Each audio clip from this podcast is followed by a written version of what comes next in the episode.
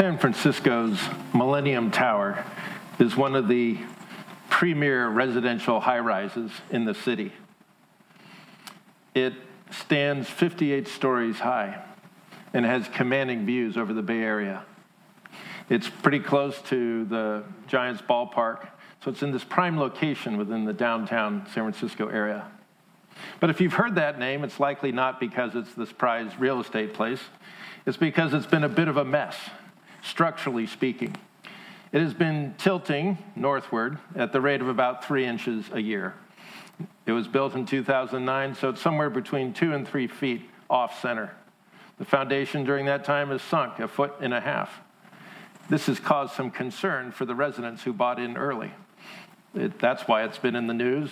Some people have been quite concerned. They've left or they've filed lawsuits or they've gotten onto the city who's gotten onto the engineers who've now gotten onto the foundation. But it is the foundation, of course, that's the problem. It is the reason why the Millennium Tower is tilting more and more each year.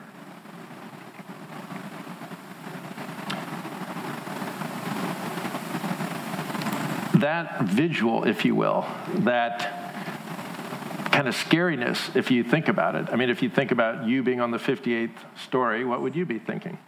You might be like, might be time to head to the burbs. I don't know, but nobody really wants to be up there with, with the foundation being in the shape that it's in. So we hope that it gets better, but we'll see. But that whole idea of the necessity of a foundation for a structure to actually survive things that come against it. In San Francisco, we have any number of seismic events, mostly small, thank God, but you just never know in this area. But Jesus uses that same imagery to convey something that we really need to hear. We're in the, the last Sunday of the readings around the Sermon on the Plain, Luke 6. Hear what he has to say in the last four verses of that. Cindy read it why do you call me Lord, Lord, and not do what I say?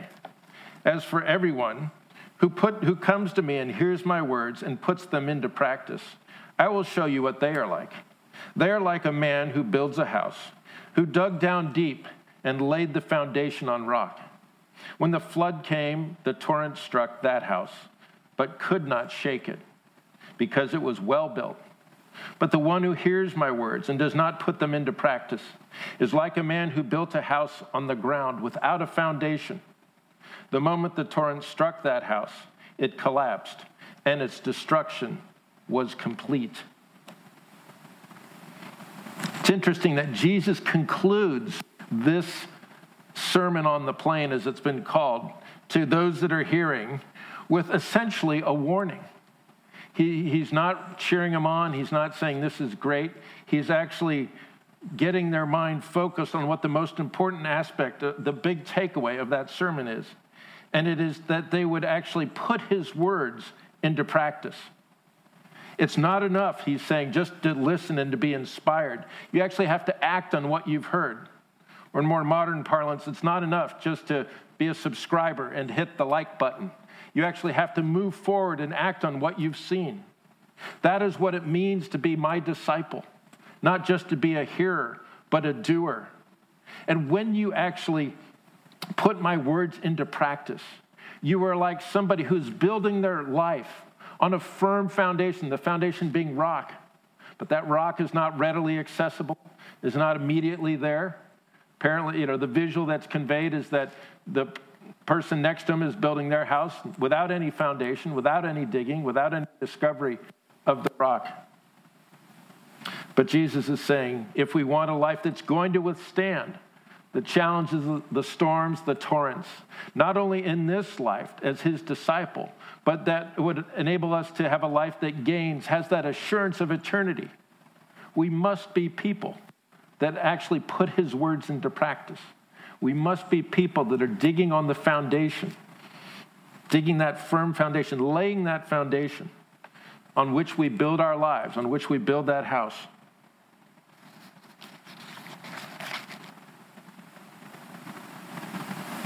In the context of this sermon, to be a disciple, as you've heard Cindy talk last week about loving our enemies, and before that we talked about who the blessed were. So just this, this challenge to build our lives on the Word of God is, is in the context of the Sermon on the Plain. It means that if you're going to appropriate in Christ's words and build them into your life, you're going to be one who sides with those who are blessed, those who are poor, those who are destitute, those who are looking for consolation because life has its challenges and its hardships. You will be concerned and wary of, of hanging out with those that are already satisfied, those that are rich, those that are seeking after the things just of this world the good opinion of others. Those are the ones that we saw a few weeks ago that Jesus is speaking about with woe and with, with warning. As disciples, we are to love our enemies, to go the extra mile, to be kind to those who are wicked, to be merciful to those who need it, to refrain from being judgmental, from being condemning, from finding fault. We're to be those who have a God formed heart that's reflected by the good fruit that's born out of our lives. Jesus says if we live lives like that, we will, able, we will be able to withstand all the pressures, all the challenges, all the distractions that come against the people of God. The one who does not put the words into the Lord's words into practice is one who has no foundation, so that when that torrent comes, and Jesus isn't, he's not equivocal about whether it's coming. It is coming for both builders. The question is not whether it's coming, the question is what happens when it comes. So he says, don't merely be a hearer of the word, be one who puts it into practice. This isn't just Jesus. You know that his disciples have echoed that. Probably you're thinking of what James says when he says, Don't merely be a hearer of the word, in his first chapter, he, he says, Do not merely listen to the word and so deceive yourselves, do what it says.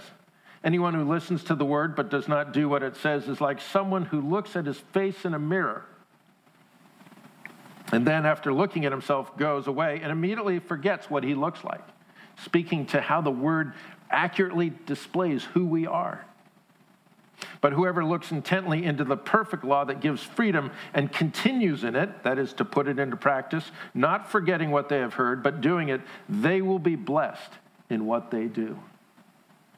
Friends, there's no way to live the life that Christ calls us to live without actually taking the words that He so preciously gives us, that we read each week that we are together, and start to continue to ask, Lord, how does this manifest itself in my life? because the Lord is telling us it is a matter of withstanding challenges, pressures, things that come against us. Not right away. Both houses look the same. The one on the firm foundation looks exactly like the one on the ground, but they do get tested at some point in the future. And the Lord wants us to withstand that test. Now, if we're honest, why is it that we actually resist Jesus' words to put things into practice? This is where you can like throw some amens and we can be call and response. But I don't know about you, but when I was looking at this, I'm like, honestly, I resist this call. And for, for a couple reasons that occurred to me, I, I suggest they probably resonate with you as well. The first one is we, we, we, when we talk about a firm foundation, sometimes we just stop digging. You want to continue with that analogy. We're not forming our, for our foundation anymore, kind of put our tools down like the Millennium Tower. We got most of the foundation right. There's just this little corner that's kind of troublesome. That can be us. One of the reasons I think that is, is when it comes to God's word, don't we play favorites? It's almost like a song list. We got favorite scriptures. We, we click them on, it's so great. I'm so, you know, this is what I need. Usually these scriptures come out of a place of need that we have. If you've ever been in a worrisome place or an anxious season, maybe you're going to run, as I've done in the past, to Psalm 27 1. The Lord is my shepherd excuse me, the Lord is uh, the Lord is my light and my salvation. Whom shall I fear? The Lord is the stronghold of my life. Of whom shall I be afraid? There's such power in that. There's like, what can stand against me? What am I worried about that somehow God doesn't have more power than? So I love that verse. We have our favorites. What's your favorite? No weapon formed against you will prosper. And we could just go around the room and like pop up, a, hit our favorite playlist, like a jukebox. Put it in F6, out comes a verse. But what about the verses that we don't like to get to? The ones that we tend to avoid? The ones that show up and like, oh man, that's a toughie. I didn't, you know, I was starting to meditate on that, but that got too hard. Like, for example, what if when we're wronged by somebody, are we quick to forgive? Or do we just like nursing that wound a little bit? Man, that cut me. I'm to look at it, I'm to watch it puff up, I'm to watch it turn red. I actually don't want it to get better because I want them to realize how much they hurt me. And so I'm, I'm to withhold forgiveness. They, they got to admit what's happened. And I'm not going to, you know, I'm not going to those verses. I'm not, I'm not going to read the Lord's Prayer, which afterwards in Matthew's version says, Forgive, as the Lord says, for, for if you forgive other people when they sin against you, your heavenly Father will also forgive you. Okay? I'm, I'm warming to that, Lord. But if you do not forgive others their sins, your Father will not forgive your sins. I, I think this is one of the verses that we continually don't apply. We're like, Lord, you forgave me. You've forgiven me all my sins, past, present, and future. So I'm okay in being in this place of woundedness, being in this place of unforgiveness. But I would say that if we are going to use all the verses that the Lord says to put them into practice as He exhorts us at the end of the Sermon on the Plain, we have to look at the ones that are hard, the ones that are difficult, the ones that we don't necessarily understand, the ones that are confusing. And we have to say, Lord, show me who you are in the midst of those verses. How can I be your disciple in that place? Help me to go to to that next place. So sometimes we just have our favorite verses, but we don't want to get to the others. Another reason that we don't necessarily uh, dig all the foundation that down to the rock that we need is that we, we prefer to hold Jesus in a certain image. Like we have a, a certain image of the Lord that, again, is sort of a go to for us. I, I, don't know what yours is. Um, and if it's really taken to an extreme, we can really drain the Lord of his power and his passion and his love and his sovereignty and his will. Some of you may know that Thomas Jefferson, one of our early presidents, actually took the time to create his own Bible. Well, technically, it was a book that he created called The Life and Morals of Jesus of Nazareth. But he started with a form of Christ in his mind, who was essentially a good moral teacher and the way he got there. So when he read his Bible and he found that there were things that countered that image, he literally took a razor and glue and cut out all those pieces of, this, of, of the Gospels in particular. Anything that spoke to, about Jesus' divinity, anything that spoke of the miracles that he worked, anything that referred to his resurrection, essentially everything that was essential about who Christ was. Jefferson thought that it was okay just to take the razor, cut those out, and leave just ribbons. I don't know how big that book was, but it wasn't anywhere near the size of the Gospels.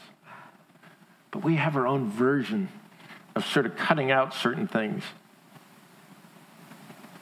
We see him as one, Jesus often surprises us if we really take an honest look at his word. You know, yes, he's one that goes up to the temple to teach, and we would love to be with him at the temple, hearing what he would say. And a lot of that is captured in the Gospels. But then, you know, would we want to go up with him when he's turning over tables of the money changers? I don't know.